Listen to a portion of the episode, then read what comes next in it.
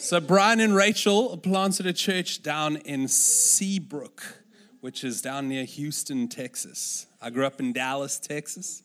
So tell us a little bit more about that adventure. Um, yeah.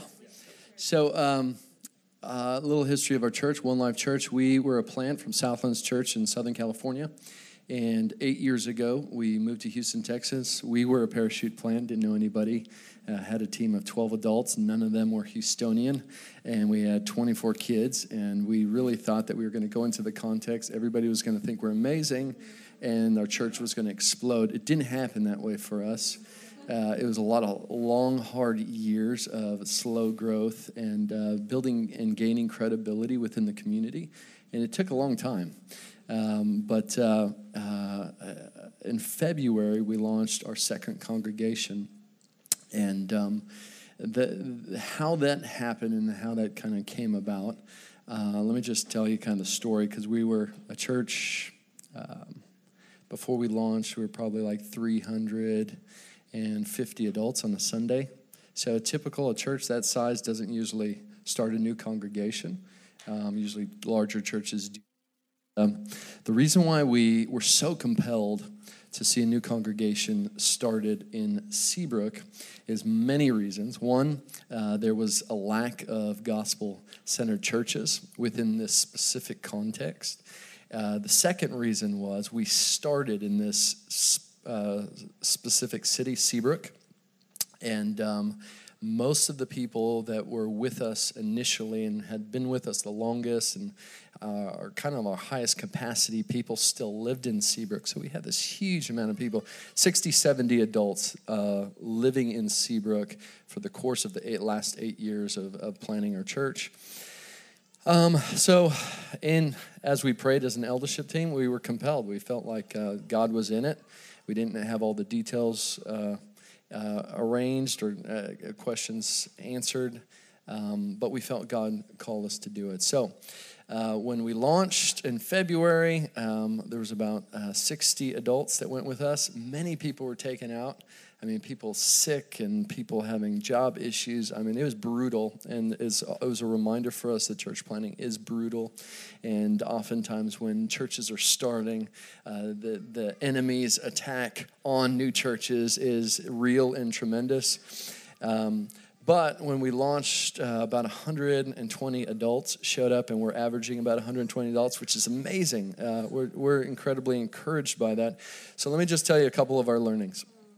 Um, when we initially started, we kind of had this charismatic kind of big faith thing you know you want to go big or go home it's all about numbers and we're going to in, we're going to be a church that's going to impact this whole region well the problem was our, our region was a half a million people and a half a million people, and eh, there was like 12 of us, but we were going to reach them and make a major impact. And so our building is, is smack in the middle of this half a million people. And so, um, man, we, we came to a realization this is not the most effective way to reach our area.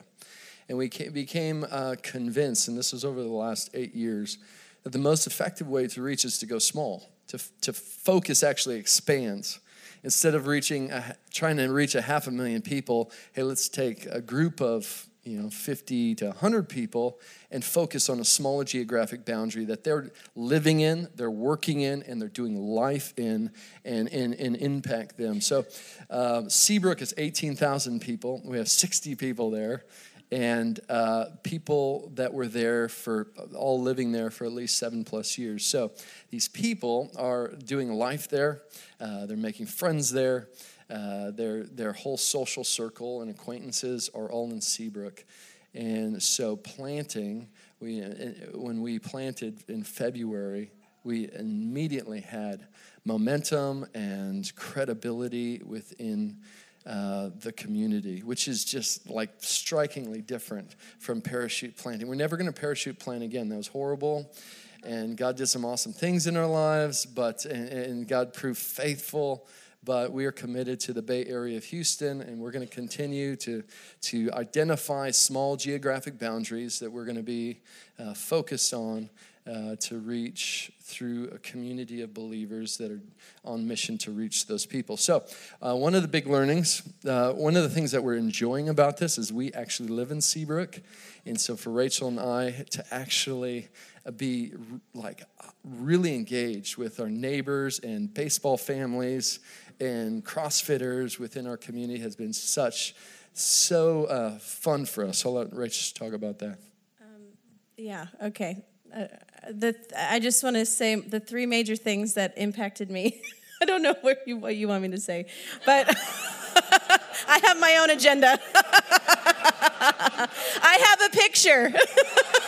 I'm going to keep it to myself, though. it's naughty. Um, no, three things that impacted me with with um, starting Seabrook or just church planning in itself is um, seeing God in such beautiful ways in most, my most painful, difficult times. God showed himself so magnific- magnificent, so beautiful, so real and these beautiful gems that I have for the rest of my life. I'm so grateful. Um, it is incredibly painful. It is incredibly difficult. But God just keeps reminding me and reminded me from the beginning that it's such a privilege.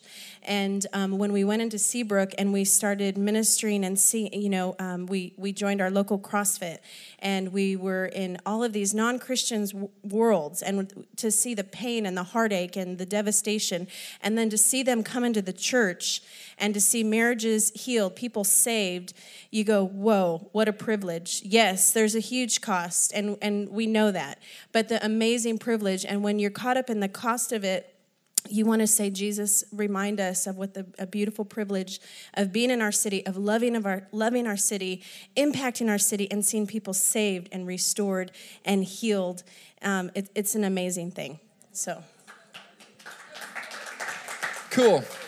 So here's the advice for those that are wanting to plant a church. So if you have a whole bunch of people and a whole bunch of money, that is awesome, good for you. This isn't for you. Um, but if you're planning a church and you are trusting God for finances and you have a small team, that's awesome. God can do incredible things through you, but don't focus on a whole city.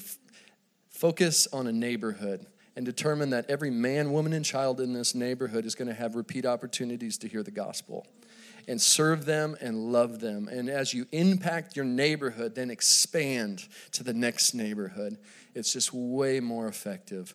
So we're enjoying uh, kind of reaping the harvest of seven years of investing into relationships with our neighbors, with baseball families, with CrossFitters. Uh, one of the people that helped us start our uh, uh, church plant in Seabrook was a guy that came to our church and kind of found God again, um, and, and, kind of their marriage got restored, and uh, the CrossFit gym that we were connected to closed down. Well, see, he was so gutted by it because he loved Seabrook. He loved his city and he was experiencing community and he was and he saw the, the benefit of people connecting in community that he started his own CrossFit. And now we have half of the people in this CrossFit gym, uh, part of our church, on mission, reaching all these other people. Uh, so it's, it's, it's a community reaching the community, which is just awesome. So. Well done,